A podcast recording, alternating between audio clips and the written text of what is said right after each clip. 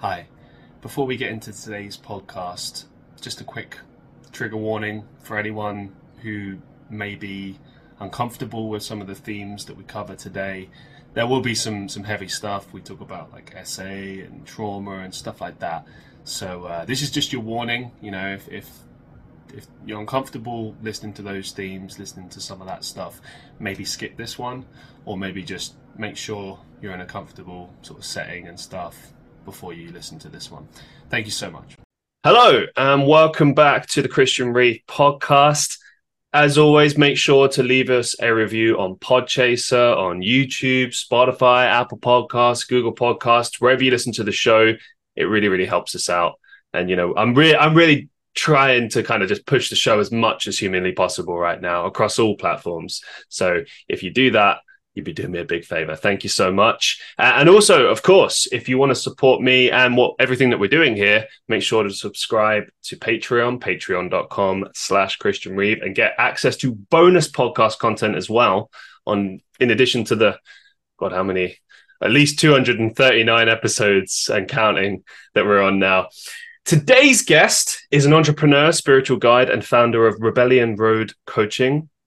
Her name is Holly Nicole Stoumbaugh. Welcome to the show. How you doing? Hey, I'm doing really well, Christian. Thanks for having me. It's really great to be here. Did I nail the name? Yeah, you did pretty great. I'm really impressed, actually. I should have asked. That was the People that was butcher the last part, you know, the last name all the time. this is what I was thinking. Like that's normally the first thing I do when there's a tricky name. I, I like check it with a guest beforehand, and I forgot to do that because I was just distracted by other things. But great. I'm happy that we. um, yeah, there's there's so much to to speak about with regards to yourself. Um, I, I, I guess I just want to kind of delve straight into like how you got started with teaching yoga and you know sort of mentoring mm. in general and everything else that you do. So sort of walk us back a little bit. Give us a bit of a history lesson. Yeah, let's go from la- a blast to the past. Um, wow, I love that question. It's actually a, a it's a sweet story. Honestly, uh, it started when I was pregnant almost 23 years ago. My oldest son will be 23 in December. And I was on bed rest. I was young, I was like 22, uh, and just on bed rest and didn't really know what to do with myself. And I went to the doctor and was like, What can I do? I need to do something. I'm going to go bonkers just sitting at home all day reading books. Uh, and they approved yoga. So I started to go to um, uh, what am I saying? Went onto uh, the like DirecTV, satellite TV and found a yoga class there, and that's how it started. But I little did I know that it would bring me towards so many different things in yoga. Uh, but that's honestly the the bare the bare roots of the story. That's how it started. Quite simple. What's kind of changed? What would you say the biggest changes with regards to yoga in the last sort of 20 odd years? Because obviously the practices themselves and the techniques stay the same, but is there like a particular focus and direction that's changed within that sphere? I mean, obviously when you mm. first did it, it's like, and also as well, just another element to this question, how has it changed your life? Yeah, I love that. I love that. I love all those questions. Um, well, yoga's changed a lot, at least in my own life. I think any person who ends up finding it one way or another, it has the potentiality of bringing us more toward ourselves obviously like you mentioned in the very beginning like it is an internal practice and it's something that we the shapes and a lot of the things don't change uh, as far as the history goes with yoga but how it's infused itself into my life is first it was a real physical practice. You know that's really a lot of um, in the western hemisphere that's how yoga is really perceived as just this physical practice. And it was for me for a really long time. It, it was you know something that just i did. It brought me a sense of inner peace. It you know helped me feel good in my body. But then down the line as my kids grew older and life's challenges started to kick in I started to think a lot more deeply about what some of these teachers were infusing into their classes, whether it be that quote unquote Dharma, or they would approach, uh, you know, the class with a particular theme or a particular concept. And those started to kind of trickle their way into my own life. And then I would say probably around, gosh, 2006, I started to explore what it might be like to go even more deeper. And so I took my first kind of training, and it was funny because it was it's through a gym. I uh, was working there and happened to be taking some of the yoga classes, and there's this um, organization called AAAI. I'm trying to remember and recall some of these names. It's funny, um, and they were offering like a whole weekend thing where like it was a whole event, a big convention, right? Like you could go and get your like Pilates certification, or you could go get your weight training. Um, and this one was for yoga, and it was like yoga in the gym. And but this there was a few really great particular teachers who just started to continue to bring that philosophy, and that's really what started to draw me in. And then I this is kind of inter uh, interwoven with my mental health journey as well. So it's hard not to speak to the mental health and like that trauma aspect of things. You know, that's I feel like it's a buzzword now, which I'm grateful it's a buzzword. I want those things to be buzzwords because we're speaking to them more and we're starting to look at it more.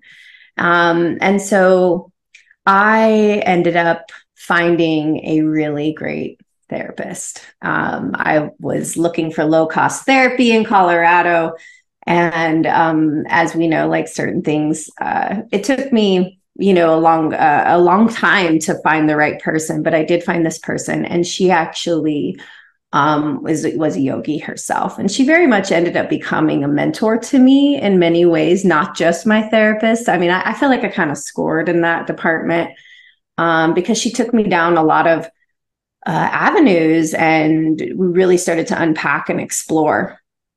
And then as life happens, life happened.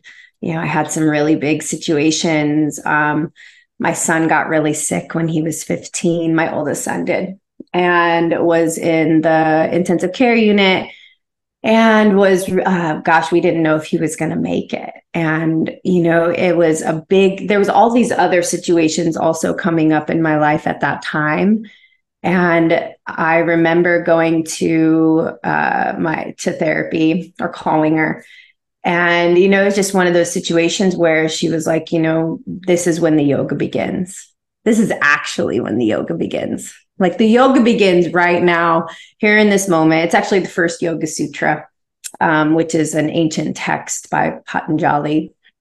Um, and you know, that was really when I started to delve pretty deeply into my own practice. I would say, even in the last eight years, it's always been available to me but really looking at what does that mean that yoga begins now? And it was how am i taking what i'm doing physically what we see what's projected into you know around the globe um, of what yoga is and how is it actually taken off of the mat and brought into our lives? And for me it it was what i would call maybe an initiation. It's you know a situation that is really scary and and you know one in which you don't know what the outcome's going to be. And it can bring a lot of people into you know states of mind and places of presence where they don't cope well. And i really am thankful that i had those as tools that were available. And so it changed me into rooting down deeper into myself and seeing how can I apply what I've been learning all the way around in this practice and how can I apply this to my life so that as things seem like they're falling apart because they kind of are, how do we use this as a practice to stay present, for lack of a better term? When this was going down and and your son was is in the hospital and you you're receiving this kind of advice now, I imagine a lot of people in a similar situation, and maybe this includes you. I don't know. I'm still kind of getting to know you. You're kind of like temperament mm-hmm. and stuff like that, right? But like, how did you take that when when they're kind of giving you that information? Like, obviously, mm-hmm. you'd be stressing out. Maybe you're angry, frustrated, upset, depressed, like whatever. Do you know what I mean? Like, however, because we all deal with heavy situations differently. That's just human right. beings, isn't it? Right. Mm-hmm. So, like, did you kind of i guess respond to that positively initially or was it just kind of like walk us through that process? Because sure. obviously because it's not going to be like a straightforward like, i see okay, what you're great. getting at yeah yeah yeah, yeah. you know i see what, you're getting at yeah i do. Yeah i mean i think in certain situations you know people well-intended people can say something that they think is going to help you and you're like you give them the finger you know you're like forget you like forget i don't know. Um but maybe not. In my in this situation I had already been working with her for years. Okay. So that's that's something that to disclaim is she's a she's not only a person who I have like relied upon um, and shared a lot of vulnerable things to, but she's somebody who I developed a deep sense of trust with. So, as somebody who I would say she was definitely a mentor and a guide, it, it's one of those things that I appreciated it, but I think that's particular to who I am.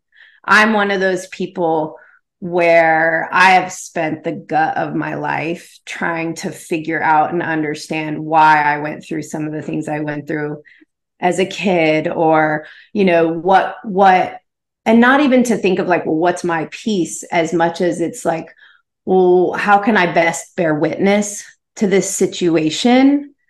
As scary as it is yeah i mean it was terrifying. I i honestly didn't know what to do you know it's your own child. No one knows until you're in that situation and no one really can empathize with you because if they don't have kids you know and vice versa. So i would just say i took it for me as something that was um a, maybe i guess i could hear how it could be a bit challenging uh, but for me it was kind of like this is part of that spiritual practice. You know it, it it that's the the areas of yoga that i like to really teach people when they are curious about it is this isn't just a practice that makes you feel good and look good because it will do those things because your body's going to respond to what a, it's a powerful practice. There's a reason why it's lasted and been around for thousands of years. But the deeper aspects of what you know the vedic texts or the, the the what they're saying what patanjali is saying in his sutras that ask of us to pull back those layers especially in the middle of a crisis especially in the middle of a tragedy. It asks us to really get at the core of who we are as humans. Like what's our humanity if i cannot bear witness to this moment? Mind you if I had just met her, I probably might not have been so receptive. maybe, maybe not. I don't know. Considering like you obviously have been practicing this for the well, your entire children's lives, like how do they mm-hmm. take it? Like, because obviously they've been brought up in that. Like, do they believe mm. in it mm. too, or are they kind of like, eh, okay, mom, whatever like what how do they take it I love this question because it's so funny because I always make we make a lot of assumptions about how our kids are going to be. Yeah. Right? Like we make a lot. And I I raised my kids in it. Yeah. For the most part. You know, I I especially my youngest for whatever reason, well they both they both have meditated. They both have gone to things with me. My youngest especially. There was like a few years in his adolescence that he went with me all the time to classes and whatnot. Um, and it really just it's interesting because I think that as we learn to grow older and we're individuating, like they're learning their own autonomy, I think that's a natural progression to kind of reject what your parents are doing, what your caregivers have tried to show you and um, you know my my youngest went for so long and my oldest went for a little while. And then they both kind of like did that thing where they're like do you mom? It's fine. Like you do you. And you know it's interesting though because now that they're older my youngest is just turned 21 and he is somebody who's a deep deep thinker. Really mm. he has some real uh interesting depth to him um but he's also really young right and so a lot of when we have conversations that kind of go down this road of if he's dealing with something or something's come up it's you know kind of like the best thing that i can do is say like well i've given you what tools that i could You know, these are the tools that I found that kind of worked for me. I can't promise that they're going to like work for you because we all have to find our own way, really. Um, but I have a feeling that they'll probably both, one way or another, come around to um, at least, I would say, some of the foundational pieces of it, right? There's foundational pieces that I think remain. Um, so who knows? They're kind of just like mom's doing her thing. they know, you know, my oldest once called told me I'm a bit of an enigma. And I was like, is that a good thing? I think that's a good thing. I don't know. I'm a, you know, I'm an enigma to him in some ways because I am and have changed so much. That's one thing to mm. kind of embed into that other question you had about how yoga has changed me. It's changed me. I am a different person than who I was 10 years ago. And we all will change one way or another just because of time. But when we're in contemplative practices that ask of us to continually be on that journey of going deeper and going deeper and going deeper and really looking at ourselves, that introspection changes us. And then just the studies have shown that meditation changes the structures of your brain over time that lead to you being and feeling more at peace, calm, whatever. So my kids, if I actually think that if you were to ask them this question, they would probably reflect that is how much I've changed. And so to me, that's where I think that they have a lot of compassion. And even if like to the depth that I practice yoga, or to the depth that I have studied it, and it is my life, and my kids might uh, not understand that. They have a certain breadth of understanding because they've watched its transformation on me over the last two decades. So, how have you changed? a lot. Well, I think that that leads into um, some of those questions around um, you know, what does trauma do to someone?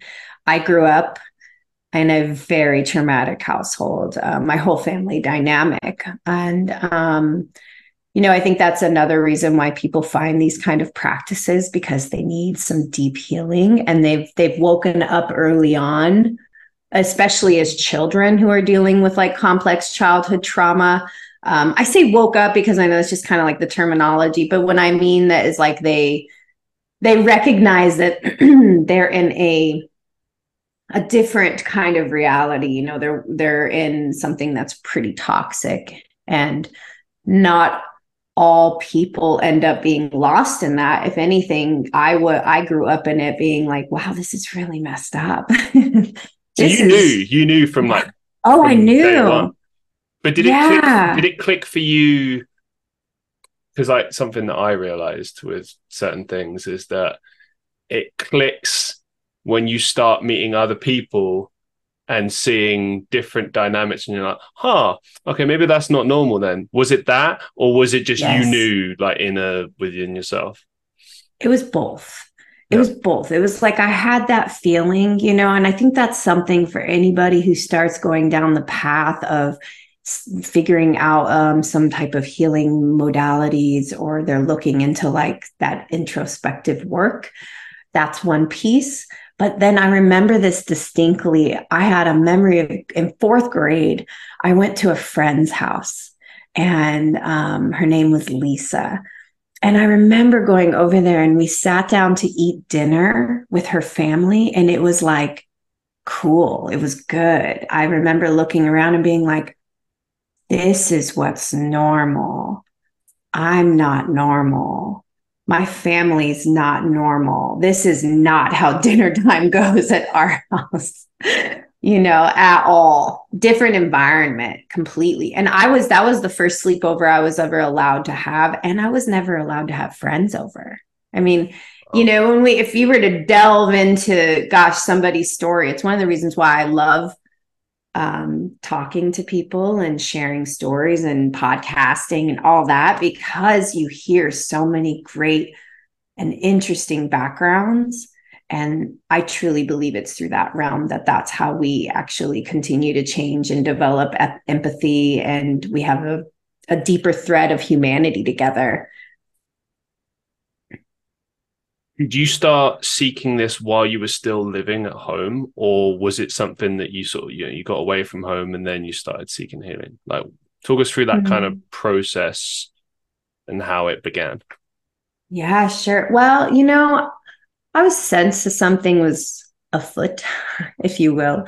But i um you know i think it kind of started around that fourth grade. I remember holding a lot of space so this would have been what mom. age like God, probably 11 okay 10, so I, 11, I just 12. i have no idea when it comes to the grading system in That's america okay. like, i'm just terrible with it yeah okay so y- young okay. child early teens yeah young child elementary school you know sure. so under 12 years old um, and I found it in different ways then because obviously I'm I'm 45 years old, so we didn't have the internet yet. Mm-hmm. It's just so funny. It's an interesting thing to kind of like recall and be like, wow, we didn't have a lot of these digital things. We had cool things like Atari, but um, you know, back in the day, we we just I don't know. I think like I just knew that something was not okay and that I started to then just want to be outside of the home a lot.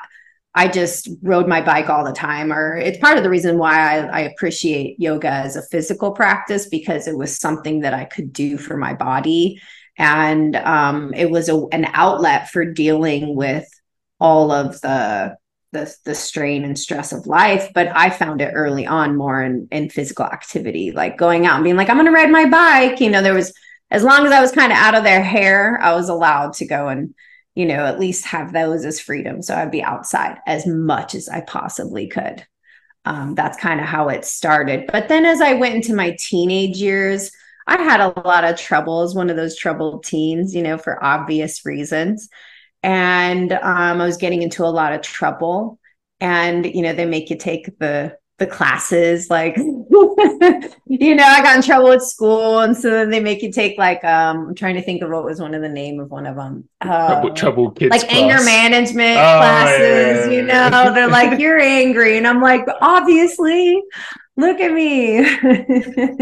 But when you're you know going through stuff like that as a kid like yeah you're gonna be angry like duh.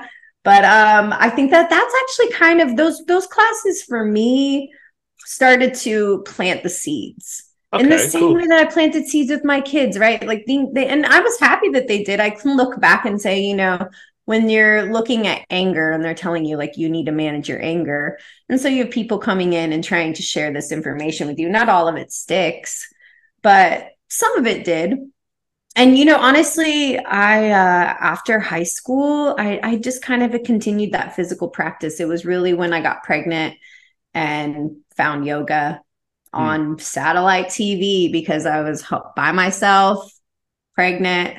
You know um, my partner at the time would be off at work but you know i was at home during the day and was like i gotta do something. So that was really just kind of the progression through um, uh, as far as therapy goes, you know, I think that those that kind of just ended up being a progression from some of the trouble I'd gotten into as a kid. You end up in the social worker's office or you end up in the counselor's office. And um, there was trying to remember what their name was. Honestly, I don't remember a lot of names, which I think that that's actually a condition sometimes, like just growing up in a little bit of a uh, crazy childhood. Um, but I had a counselor in um, like one of the programs that I had to do from getting in trouble in school.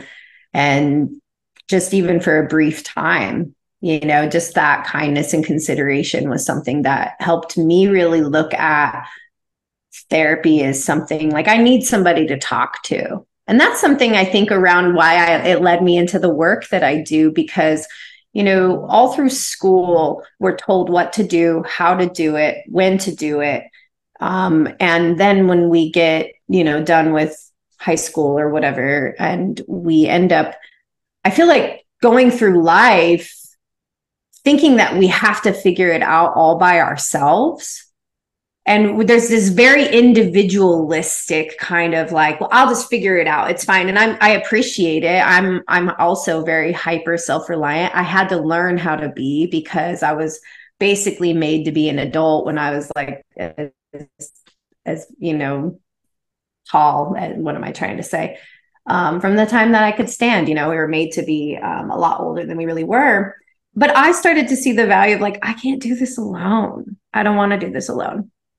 So I started seeking out people and started seeking out um, therapy, started thinking out, seeking out all of these other approaches and just got really curious. I mean, I think that's just part of who I am. And I would encourage anybody if they are thinking about talking to somebody that they should you know find the right find the people you click with obviously uh, but there's some good people out there who can help you unlock some of these things that help you lead a more fulfilling life. That's my hope. But maybe i'm still an ever optimist. I think that's a powerful element to it as well because i've seen people kind of go every direction you know what i'm saying? And it's like uh, um, some of it comes from, I think, resiliency, maybe a sense of like strength in in just carrying on. Sometimes that's the best you can do is just carry on. And other, yeah, being like, I think a lot of what you're talking about requires a certain degree of like being proactive and w- sort of wanting I know how this will sound, but like wanting things to get better and like trying to actively seek it and like mm-hmm. not not kind of living in your despair. Obviously, I get it's easier said than done. Sometimes it can feel sort of overwhelming. Like when I look at like my life 10 years ago and the person I am today and the person I was 10 years ago, like yeah, there, there were some hard times over the last 10 years. And mm-hmm. uh, as messed up as it sounds, I think like all of that had to happen in order for me to be the person I am today. But you mm-hmm. go through a circle, you go through like a, oh, you know, you feel sorry for yourself, you get angry, upset, frustrated. Like, why did this have to happen? Why did I have to learn these lessons in this way, et etc., etc. Right. But then you go through acceptance and you learn, you grow, and you choose to like move forward with it. And you know, now I've kind of become the person I always wanted to be. And I, you know, I'd always dreamed about becoming. I'm not completely there, but like the yeah, minds, right. the mindset's there. You know, I just need the the you know the bank balance in the job, and then it'll be all right.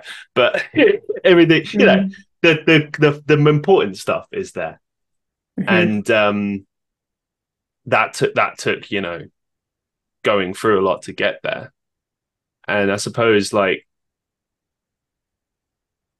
especially when I see people online reach out for advice in like my live streams and stuff and, and my mm-hmm. community, and I'm sort of giving advice to people. Like I, I kind of pay close attention to people's individual circumstances and also like their mindset. Like sometimes getting out of bed, just doing that, that's like impossible.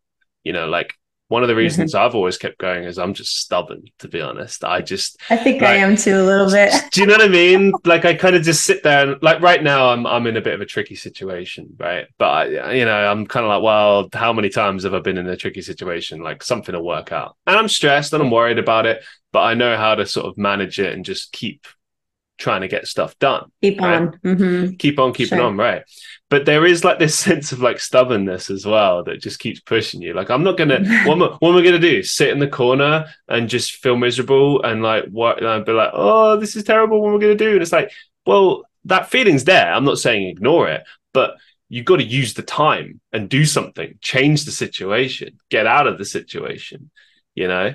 But mm-hmm again, go back to what I said before. I do understand. I am sympathetic to the fact that you know sometimes your feelings, emotions, etc., don't allow you to. You know, mm-hmm. like the, the concept of like being depressed, being in a state of depression, it's like it doesn't allow you to do that. It's very different. It's, it's almost like the equivalent of I hate to compare it, but like you know, like when when you can't quite wake up in the morning and you've had a coffee and it's still a blur and you're like trying to wake yourself up, like shake yourself, but it's just not working. I feel yeah. it's a lot like that. It's like, yeah. mm, you know, so when someone comes along and says, Oh, just be positive, or, you know, or have you tried this? Or, oh, right. you know, just hang in there, it'll be okay. Like, I understand why that's so frustrating because it's like, well, you know, I would do all of those things if I could, but I don't feel yeah. like I can and Lord knows I've tried. You know? Yeah, absolutely. I, you know, I can speak to that in a, a few different um, veins. I think because you're you're not you're absolutely right. I think that that's um, sometimes advice can be the most unhelpful when people are really in that state of despair, right? And what's the definition of despair? Is we think tomorrow is going to be just like today. And and when we're in that state, when we're in that state, it's really hard to think about, well, I'm just going to pick myself up. I mean, the American way or the US way is to pick ourselves up by our bootstraps, right? And just like work harder. And that that's not always doable. You know, um so the work I'm doing here uh in Mexico right now for the over the for the next winter, 7 months, um a lot of it is to really help this particular wonderful individual who's a friend but also i'm working for a bit. And you know i'm i'm get, leading with this as the example because i hope it'll create context to um, even just the work that i do at, at rebellion road. So you know i arrived over the last week and really just saw that there was a need because i know this individual pretty well over the last year and um, you know, even as an assistant, which is some of the work that I'm doing with her, I just kind of had to assess what was really needed. Like we have to meet people right where they're at, right? If somebody's telling you that getting out of bed is the hardest part of their day, I'm not going to make them go journal about and, and have a gratitude list. Like, come on, you know, like they have very different needs that are needing to be met than somebody um, like you or me, or some of us, some of those more stubborn types who are like, just give it to me, you know, tell me how to like make it better, I'll do it, you know, like we're these fighters kind of, I think. But perhaps when you are in a state of deep depression, you have different needs. You're going to have different needs. So I'm helping this, I'm helping this person. And just yesterday, she turned to me, looks around, and she's like, I feel like I have a mom. and I was like, No, you don't have a mom. I'm just your Maslow's hierarchy of needs coach right now. Like, I don't know if you know Maslow's hierarchy of needs, um, but truly, truly, baseline physiological needs met. Do you have food, shelter, water? but that we can even take it a layer deeper. Does your body have its basic needs met yet? You know, do you have the right nutrition even to help you you develop and you know create some of those good feel good hormones that might need to be improved in order to help with the depressive state that you're in? You know, there's just like a lot of ways in which we can look at you know, the human being is so complex that that's not a cookie cutter one size fits all. I never just go tell people, "Oh, you should just go do yoga. It'll be great." No. No. No. There's so many other aspects and so many other things that that even when I work with a client, you know, if I have a potential client who's coming to me, I just rather would do a lot of deep listening about where they're at, what's going on with them, what are their biggest like three biggest issues that seem to be coming up and what do they feel like they need to work on? Because honestly we're the expert on ourselves and sometimes just having again somebody to bounce it off those answers come right to you. Um that's and exactly so that's, how i am. Like i kind of i don't know it's stupid but like i get a bit annoyed at like advice even yeah. though I know it comes from a good place, it's like no, no, no, no, no, no. I know what I need to be doing. I yeah. just need, as you say, someone to bounce Soundboard. off and like just ah, just yeah. and then I'll be fine. Yeah. yeah, just well, and just let me just grit through it for a minute, you know, and that's. Yep. That's you know that's probably why even going back to what you said you know when I'm telling you that this my mentor is telling me like the yoga begins now she knew that's what I needed right then she knows I know how to to to do the other things and take care of myself. She knows that I'm going to do those things. So she we're at a different place, right? Than if somebody else were to come and they have a different need. So literally this this friend of mine this person really needed different things. So I focused on her nutrition you know, when they're relaying to me that she's been not she's in a rut and she's feeling depressed and she doesn't even have time to eat in the middle of her workday and all of these things. Like i hear that. I'm like you have completely different needs. I'm not going to be pep talking her about you know let's get on the yoga mat and meditate. How about we just get you some nutritious you know meals that are provided and ready to go? Um, at different needs you know different needs for different people and you really have to learn how to meet people right where they're at because otherwise we will feel defeated with just a whole bunch of noise. And that comes in the form of well well intended advice but that we really just we already know the answer. We already know the answer of what we need. I'm just yeah. here to be the the the the space holder for people to kind of cycle through that and figure it out. I think I've said it before on the show as well, but I think it comes down to like understanding understanding what empathy is and how empathy works. You mm-hmm. know, like I remember for a few years I just didn't really get it because I'm obviously a very pragmatic minded person, so I approached it all wrong. And then when mm-hmm. it was mm-hmm. kind of explained to me, like, no, listen, just shut up and be there, and you know, focus on the basic needs as you outlined before. You know, sometimes that is legit. Like, I think, like, I know how this will sound, but like, let's say someone's depressed or they're upset or just like there's something going on, death in the family, something like that. Um, and they're just sitting there mm-hmm. and they don't know what to do, and you just come over and you know, you make the coffee, make the food, clean the house. Like people will look at that and be like, how's that doing anything? Like this person's dealing with this. And it's like, what you're doing is you're creating normality. You're showing yep. the person, like, okay, life does go on. Yep. You're not up to it just yet. You will be, but life goes on. I'll take care of this. So it's not on you, all on your shoulders. Cause that's another thing as well. When that stuff's going down and it feels like the world is caving in and everything's just gone to shit like, yep.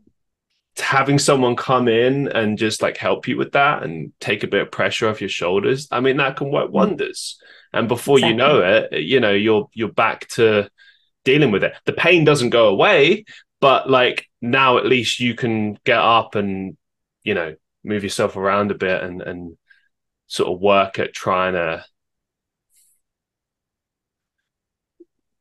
process that stuff you know. Yeah absolutely. Well excuse me.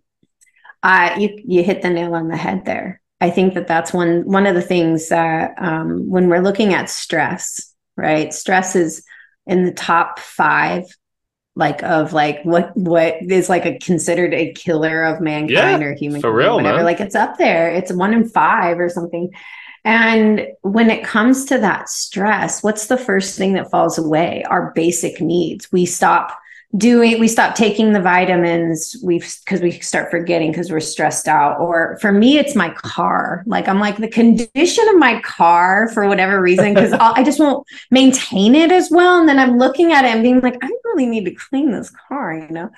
Um, but it, it's those things that we don't that like you said creating that normalcy so that and and the world really does continue on. That's one of the things too like that i had to learn and understand. I've always been a go-getter but it wasn't until the latter aspects of my life um, my mom passed away in january of 2020 right before the pandemic hit. Thank you. Um, and it was a complicated relationship, you know, as I've already kind of mentioned.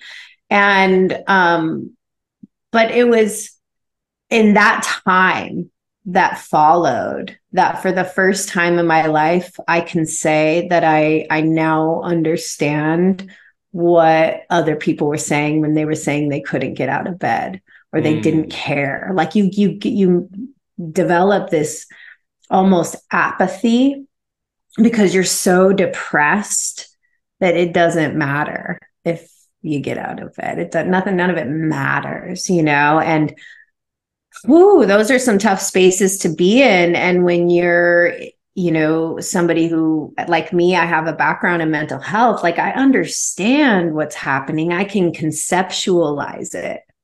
and but to experientially understand it now i have a deeper understanding of what it means to to to not have that ambition or to not my stubbornness and my ambition actually had fallen away.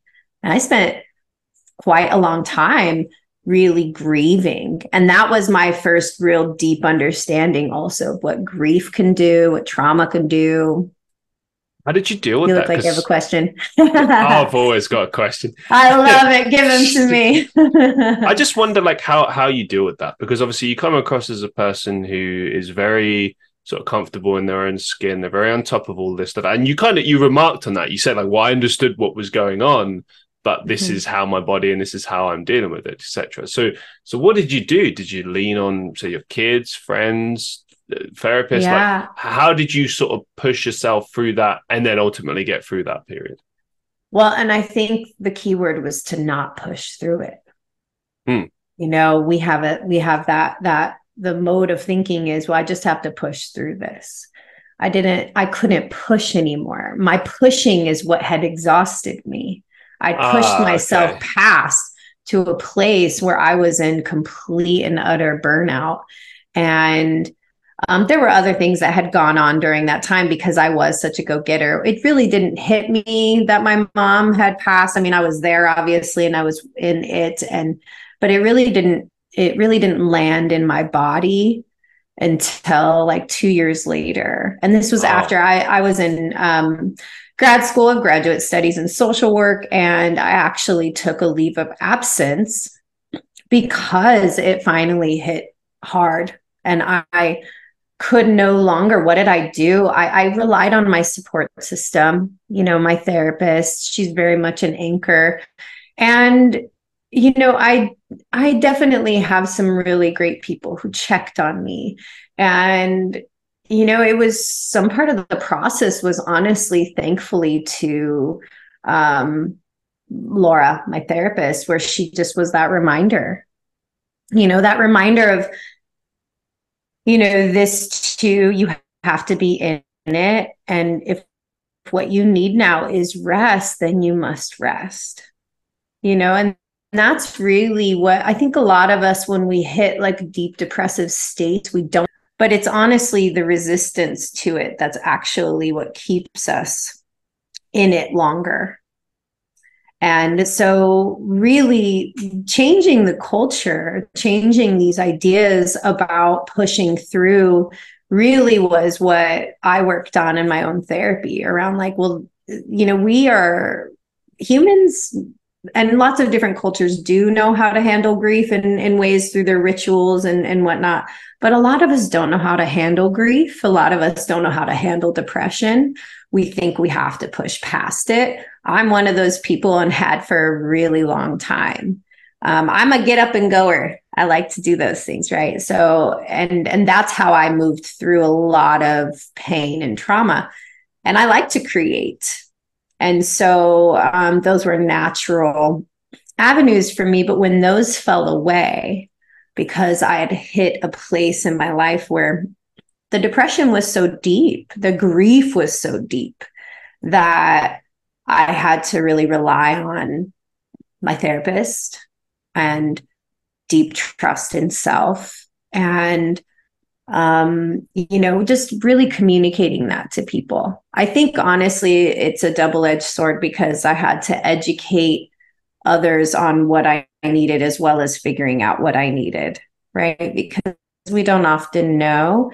And what I needed from people was compassion and some understanding of like grief takes a long time and it, it, it doesn't it's not cookie cutter and it's not linear and it's really hard to see the silver lining when you can't really get out of bed.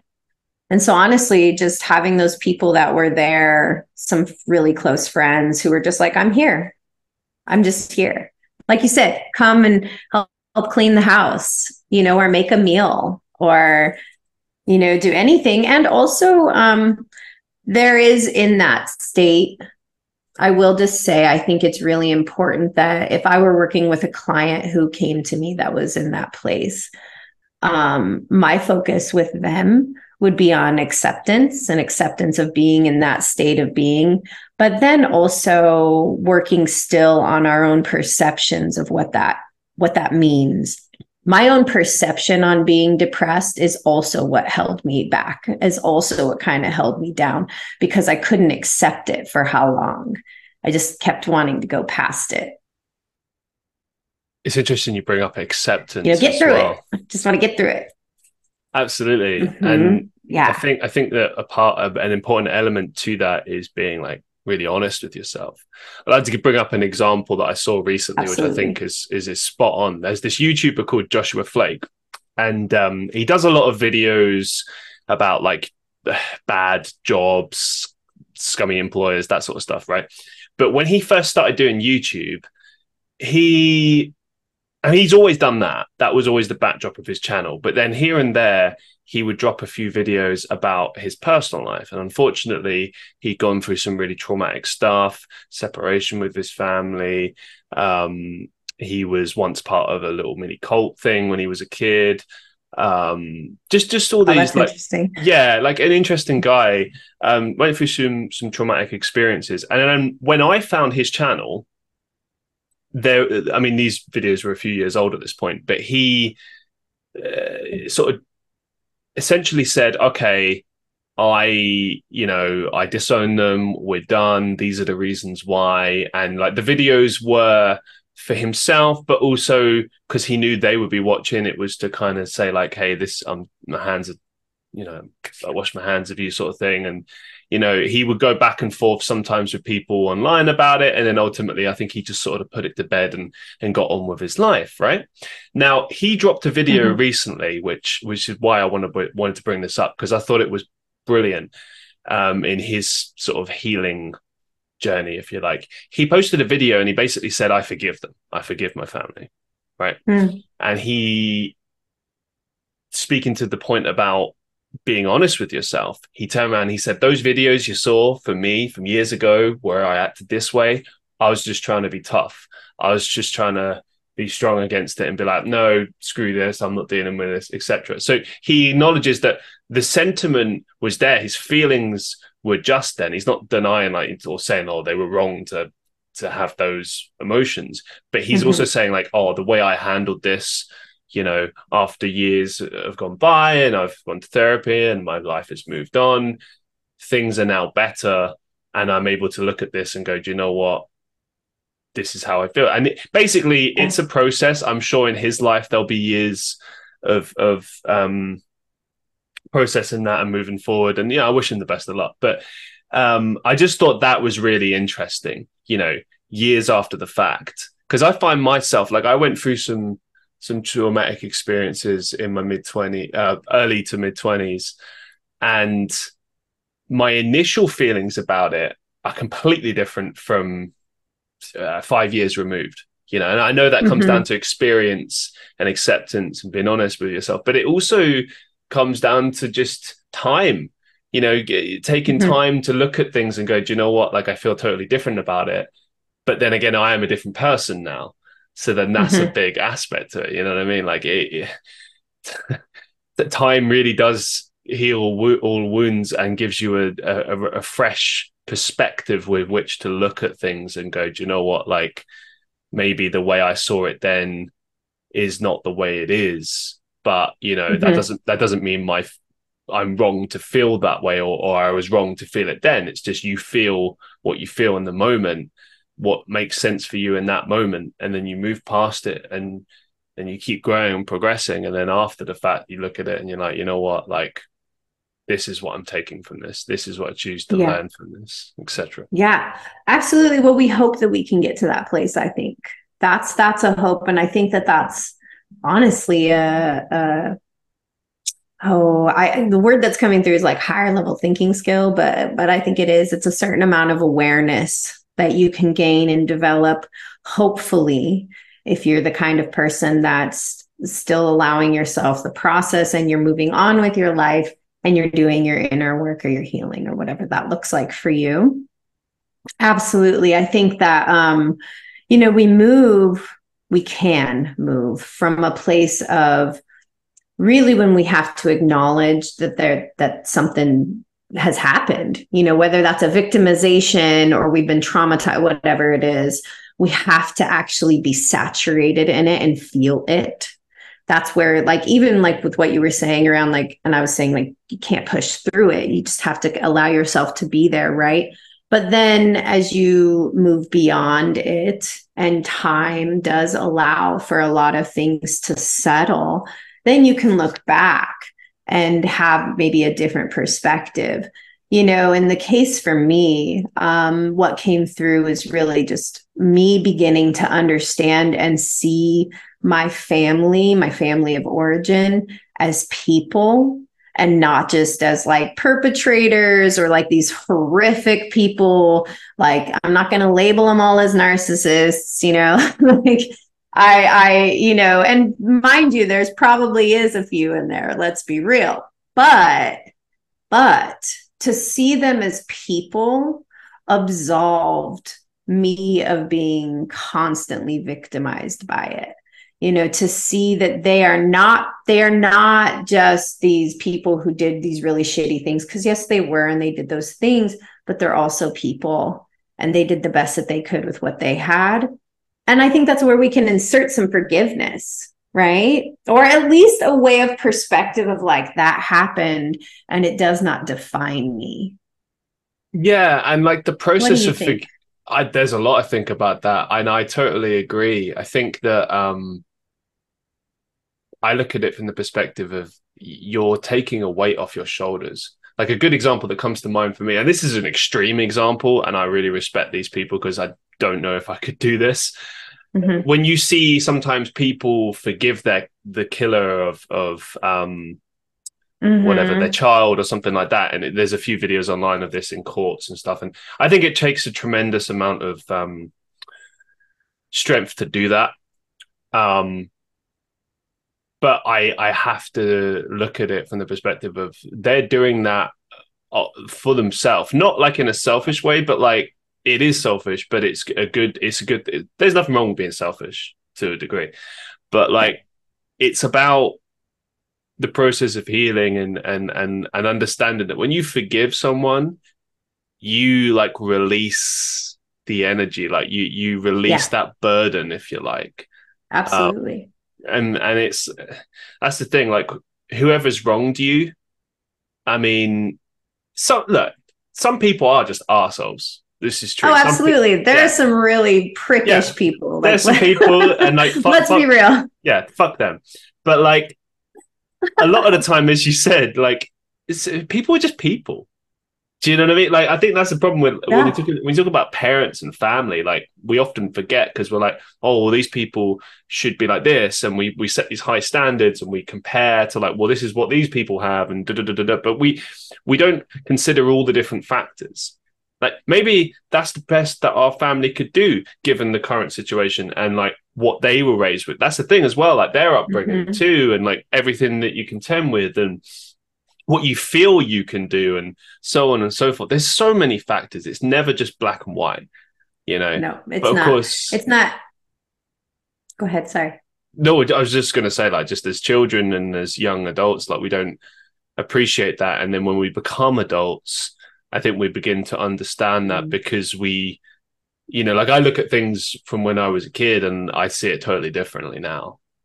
You know. Yeah. Well, when we're kids, we're super egocentric, right? Like right. the world does literally revolve around us. And as we grow, as we grow, we hopefully are getting to a more mature place where we recognize that it's not just focused on us. Unfortunately, people get stuck there. Mm. That's a big reason why I think people end up perpetuating their issues once they become adults because they haven't part of forgiving another person or for, and and for some maybe even the use of the word forgive might be too strong for them but to to become to a place of neutrality like i'm neutral toward my family of origin now. Like I'm good. I don't I I I don't necessarily use the word forgiveness because there's a bits and pieces where I'm like, wow, that was really fucked up. We're never going there again, you know? and and and also though but i've come to this place of neutrality and what that does when you get new when you become neutral you're able to forgive you're taking your sovereignty back like i'm taking my power back. I'm a sovereign individual. And that means that if you are are able to let that go in whatever way you can that you can begin your healing journey in, in a completely different way because it is not reliable on that person's apology. It's not relied on that person showing up for you different. It's not it's not making them change. It's it's it's putting it completely in our hands and and for me i was one of those individuals i realized i wanted that sovereignty back well and i'm also not defined by what happened to me right you know exactly. as somebody you know i survived complex um, sexual abuse as a child, all the way until I was 13 years old.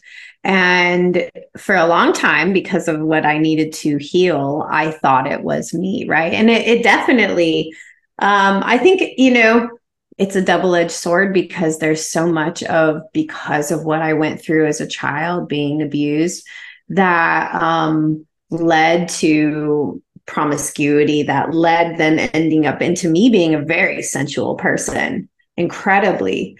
But I had to take ownership of it in that way, right? Because um, otherwise, I was going to be held in bondage with the the fact of what had happened to me and and it defining me, and that's that's where it gets into the deeper aspects of why it's so important, and we should all um, do some of this introspection because you know when we have things like that happen to us when we're kids and, and i would say as young as as 25 and under i mean and just trauma is trauma. It doesn't really matter when you when it happens to you but especially when you're young and it happens to you because we're so egocentric.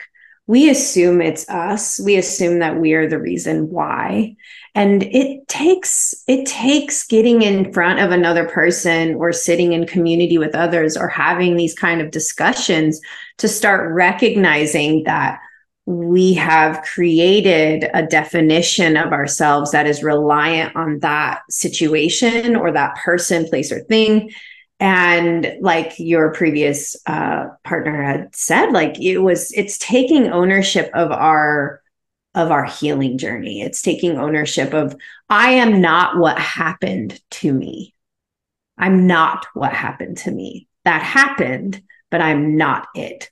And that is when we get to redefine ourselves over and over and over and over again especially throughout life because it's not stagnant like I have a working, I call it a working definition of myself or like you know because it, it needs to be modified. It's you know language is alive and so am i. And so I, I like to have a working definition and and it gets to morph and change um in its by design. Because i'm not who i was five years ago and how i look at what i went through as a child is different and as I continue to grow from it, it's just another layer of understanding or another layer of my own autonomy that I've developed. And so I'm no longer, like I said, I no longer feel it's not charged for me anymore in the way that it used to be or in the way that it could be, you know, for someone who's still carrying that around with them. Uh, it can I think that's when it comes to like what we were talking about with people who are feeling deeply depressed or people who have some deep stuff coming up. I, I, I don't always attribute it back to something that we had happen to us, but we're probably carrying around something. When you say you know, charged, carrying... like, do you mean like, yeah, you know, I'm not angry about it anymore? Charged in the way that, mm, I, I mean it a, a, little bit deeper than that, more in like I would say like a somatic sense, right? Like like for some people, for the longest time, for me, cigarette smoke was a trigger. Huh. For I, I, uh, like, and it was just because of the way I grew up, and like that was constant in the oh, home, and it was part okay. of my yeah, abuse. Yeah. It was charged. I, I, and I say charged meaning that it had an effect on me, right? Like okay. a visceral effect, you know, like people can smell or hear or experience something that kind of gives them that's what they would might maybe call like a flashback you know where mm-hmm. you're having an experience where the body is remembering right. based yeah. on what's happening in the present moment. So that's what i mean by charged. Yeah. No it's, it's interesting like um because especially like throughout the years um i've realized like the the nature of trauma and you're an expert on this 26 years you've studied trauma. Yeah. um it's before i get into my question i just want to kind of quickly just outline this. The one thing that i realized with trauma is that it's like something that unravels over time and sometimes sometimes it's obvious but other times like you trip over it like the triggers thing, I think, is a good example of that because, like you just outlined, it's something that reminds you of the conditions of something that you went through years prior. But you don't always necessarily realize that. Sometimes it's like, mm-hmm. oh yeah, no, this is like that, and that's why I'm, you know, consciously like this is why I hate this. Other times there's like a subconscious hatred or anger towards a specific thing, and you can't really put your finger on why, but it's probably related to that trauma. Mm-hmm. 26 years studying trauma. What are the key things you've learned about trauma within your studies? Hmm. Oh well, you already we already kind of dropped some of that language. Um, trauma creates triggers.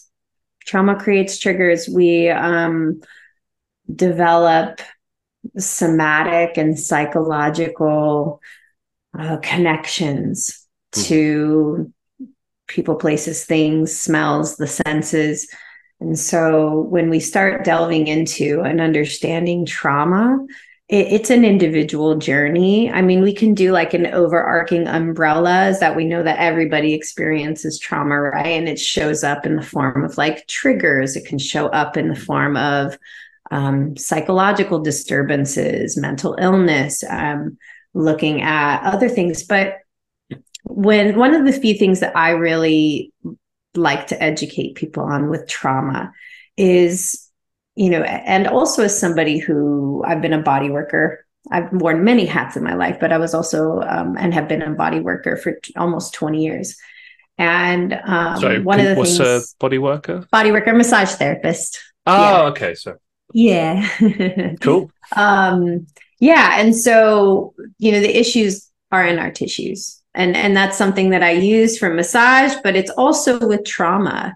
You know when you're a kid we are adapting. We're you know we learn in elementary school all about evolution and adaptation right? That animals adapt but we're animals. And children are very much more animalistic than we are as adults because they are reliant on their environment and their caregivers to take care of them. So they're going to adapt to whatever conditions are present in order to survive. And mm. so trauma is an adaptation. You know, it's well, trauma is what happens, but we, the triggers and what we end up carrying with us is an adaptation to that trauma.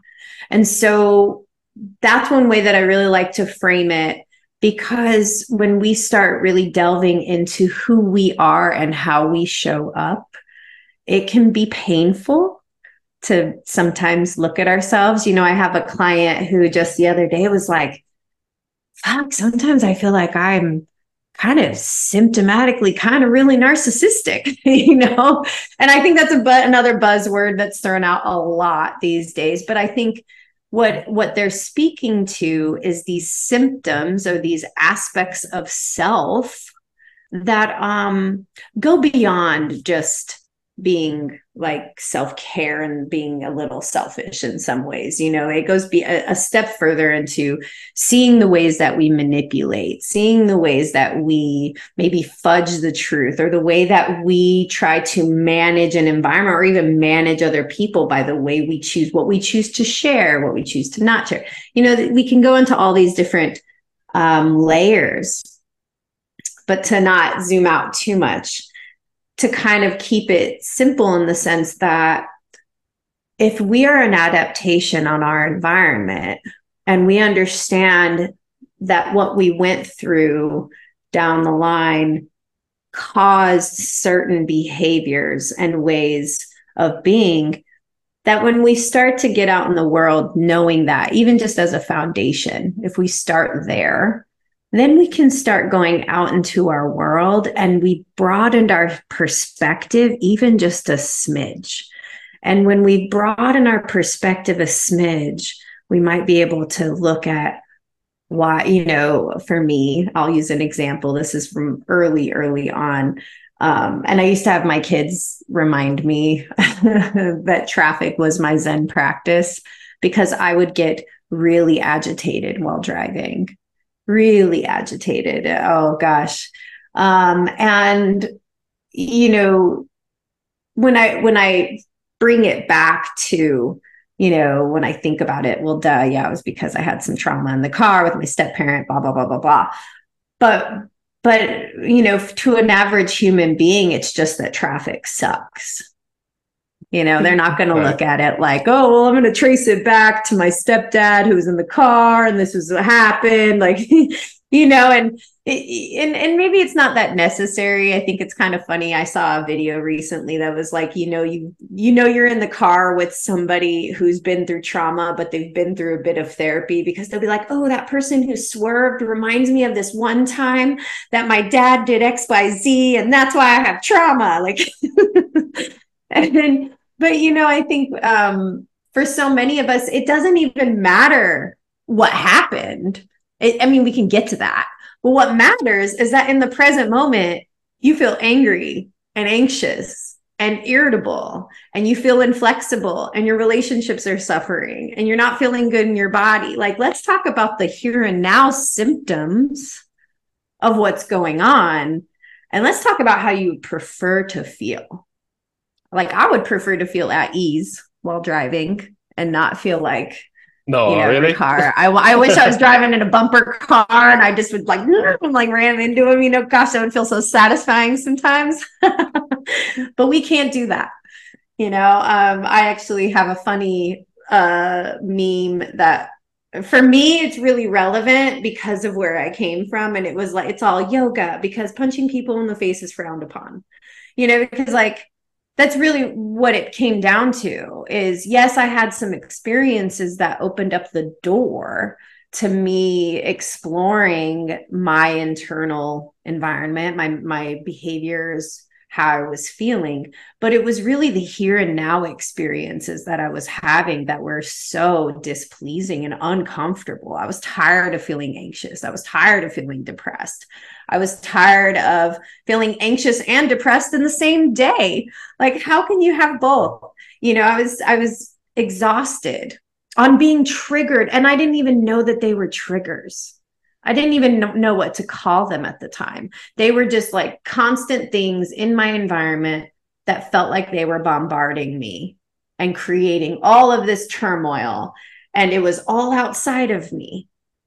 But little did I know it was actually all really kind of going on. I mean, yes, there's stuff that goes on outside of us, and the, you know, the, it's a, what do I want to say? There's, there's a kind of a, a, line of understanding when something is really truly in our environment displeasing and we must do something now versus I have some anxiety, depression, unresolved issues, unresolved trauma, things going on inside of me and therefore are affecting my ability to perceive fully.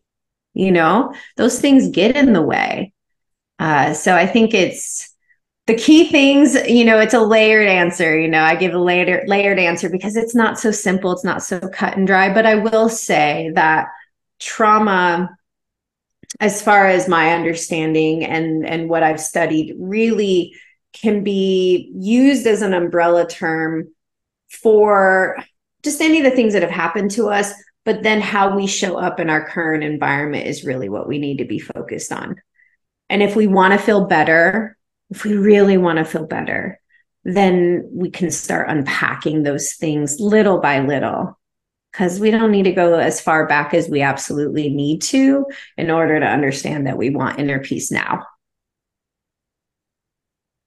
Moving it forward, um, you mentioned earlier that you. So I knew that you were a licensed massage therapist, but you said you did for 20 years. Is that right? Yeah. Well, 19 years, it'll be going on 20. Oh, we still do it. Cool, yeah. cool, cool. I got to ask to bring to bring some because obviously we've been this has been a heavy conversation. Let's bring some like yeah, let's brevity. do it. Let's do it, please. Strangest interactions you've had so far. There's got to be a massage therapist. yeah, there's there's got to be some interactions that left you like. Hmm. okay. Um, you know, God, I hate to say it. Sometimes it's like a creepy dude. Oh, you know, um, I haven't had too many. I can think of one, and it was just, just the weirdest guy. He just like he walked into. I worked at this really high end spa, and he walked in. Yeah, he's just like a creepy dude, and I don't know. He really wanted me to like massage his palms like for an hour, and I was just like, "What? what yeah? It was really weird. He just wanted me to massage his palms. Like he just like just stay, just massage my hands. I was like, for the whole hour? Yes. All right. All right. But it must be to do with like eye contact. It's got to be something like that, I guess. I guess I don't know. I like to cover people's eyes so that it's not, you know, it's an interesting it's field when you really think about it. It is weird. It's funny, you know. I love the work. It's incredible work. Yeah. Um, I've learned so much. It really goes hand in hand. There's a, re- I think there's truly a reason why I ended up becoming a massage therapist because it is connected to everything I went through. Want to talk about ownership? You know, I moved from not being in control of my body obviously going through the abuse I went through, coming into being a massage therapist, that I I get to have in my own way a really healthy way of what hmm. touch is um, for me. That's so yeah, the yeah. strangest thing. That's probably the strangest. It's probably the strangest. Overall, I ran my own business, so I have great clients. Um, the work is incredible. Uh, yeah, I'd say that's the weirdest one. I was like, "You want me to rub your hands for the next hour? All right, dude, whatever." was he was he like a regular client client for a long time? No, like... he just walked in, and we never get walk-ins either. You know, it's a very high-end spa, like five-star spa. So it was really just he was just like a weird, like older dude, and we were like, and I came down, and I was like, "Can I maybe not ever massage him ever again, please?" All right, a couple mm. of hmm. final questions for you that I ask every guest. Um, biggest mistake that you've made that you learned a valuable life lesson from? Mm. Oh, gosh. Okay, give me like 30 seconds to think on that one. Biggest oh, mistake I've made that I've learned a life lesson. Oh, Um, you know, I don't know if it's like a real specific example of a mistake that I made of like one time I did this and I learned XYZ. It's probably been more of a collective thing of like biggest mistake. Um gosh, the one that's just coming through is just to not people please so much. Mm. To not people please so much. It's a mistake. It's a mistake. I know that we want to be giving and it's but but when we say yes when we really need mean no we really like we really shoot ourselves in the foot on that one. And then we you know so i would just say that one. If i think of anything else i'll blurt it out but um, i'm sure i've made plenty of mistakes. What's the best advice you've ever received? Mm, immediately what comes to mind is i was in massage school and this was before I'd actually even started uh, really um, delving super deep into my own therapy and healing journey. And I was still very fiery, and she's still in there. She does. I like to ch- channel her into better directions, you know. Um, but I remember I was in the office of the owner of my massage school. We're still very good friends. Her name is Gina Simpson. She's amazing.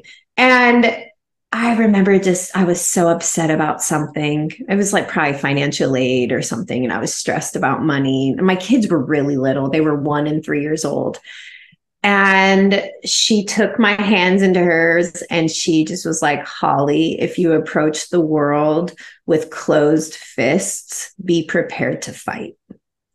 And I don't know why it just always stuck with me because I am. I'm a fighter. I'm stubborn. I have a lot of fire in me Um, and I like that about me, but I also think that sh- that's been a common thread. Um, maybe that's the real mistakes that I've made is like I've mistakenly put myself into fights that I didn't need to fight. You know, they're not mine to fight. And um, yeah, that was the best advice I'd ever gotten because it really stuck with me. And that's been what 20 years. And I still reach out to her and I'm like, Gina, I love you. Like, thank you for saying that. You know, I still to this day. What's the biggest life lesson you've learned so far? Hmm. Gosh, I feel like I just mentioned two. Um, Absolutely. Yeah. No, but like yeah. always, with, with, this, it's like I like to kind of just go. I love it. Like, whatever the first thing the person feels. Yeah. Because I think what people struggle. in their mind. I love it. You struggle because yeah. you feel like, oh, I got to say something profound. It's like, no, just say what you no. feel. Just say what comes yeah. to mind, what you feel, okay. you know? What was the most profound life lesson? Um, honestly, uh, that one comes to mind and it's near and dear to my heart is that um for my whole life I've been seeking and seeking and seeking and seeking something outside of me. And there was a point in time as a mother where I, and I remember going into my therapist's office and saying this, where I was like, I've been seeking the universe and I had it in front of me the entire time. Like my children are a walking embodiment of creation. And they came out of me like, what? That that's the most profound thing. Like, and, and it, it's wild because yes, I should have realized that, like, obviously when I was pregnant and having them and when they were infants, but no, it took it took a few years in to my own journey to and I remember like going and laying with them and just having this really beautiful, profound experience of feeling more connected with them than I ever had because I was like, I have spent the last like X amount of years seeking outside of myself or seeking something outside of this little family unit I have. And I have them right in front of me. And I was like, ah, like waterworks, you know? Final question for you. Do you have any upcoming projects or final thoughts that you'd like to share with our listeners? Oh, yeah, yeah, yeah. Um, well, I'm in Mexico right now for the next seven months. I just got settled in. So I'm going to be teaching yoga down there. If anybody's going to be down in Todos Santos or in the Cabo area in Baja California Sur. Um, I also have and offer a lot of great things at my website, rebellionroadcoaching.com. Um, I offer individual services. And then I'm going to be crafting a workshop here in Baja. Um, I offer them in Colorado, uh, but it's a Ashes to Alchemy inner, pl- inner child shadow play. And so it's just a, a really beautiful shadow work experience and workshop. So keep your eyes out for that, or you can find me on social media as well. Woo! Absolute pleasure yeah. having you on the show. Um, thank you so much for sharing your story and thank you so much educating us. Appreciate it. Thank yeah. you. Thank you for having me, Christian. This is great. This is so much fun. I really appreciate it. Yeah. Very Pleasure's cool. mine, as always. Uh, to all the listeners of the Christian Reeve podcast, yeah, make sure you go check out Holly's work and go support her. And in addition, if you want to support the show, and you like what we're doing here, go to patreon.com slash Christian Reeve, subscribe, get your access to bonus content, exclusive Patreon content, and much, much more. Make sure to leave us a review on Podchaser, which is sort of dubbed the IMDb of podcasting, apparently. I don't know, this is what they tell me. Um, also, subscribe on YouTube, leave us a comment, a like, share, subscribe, all that deal. Spotify, Apple Podcasts, Google Podcasts, wherever you listen to this show, leave us a rating, leave us a review. It really, really helps us out. And most importantly, be safe, be well, and I'll see you in the next one.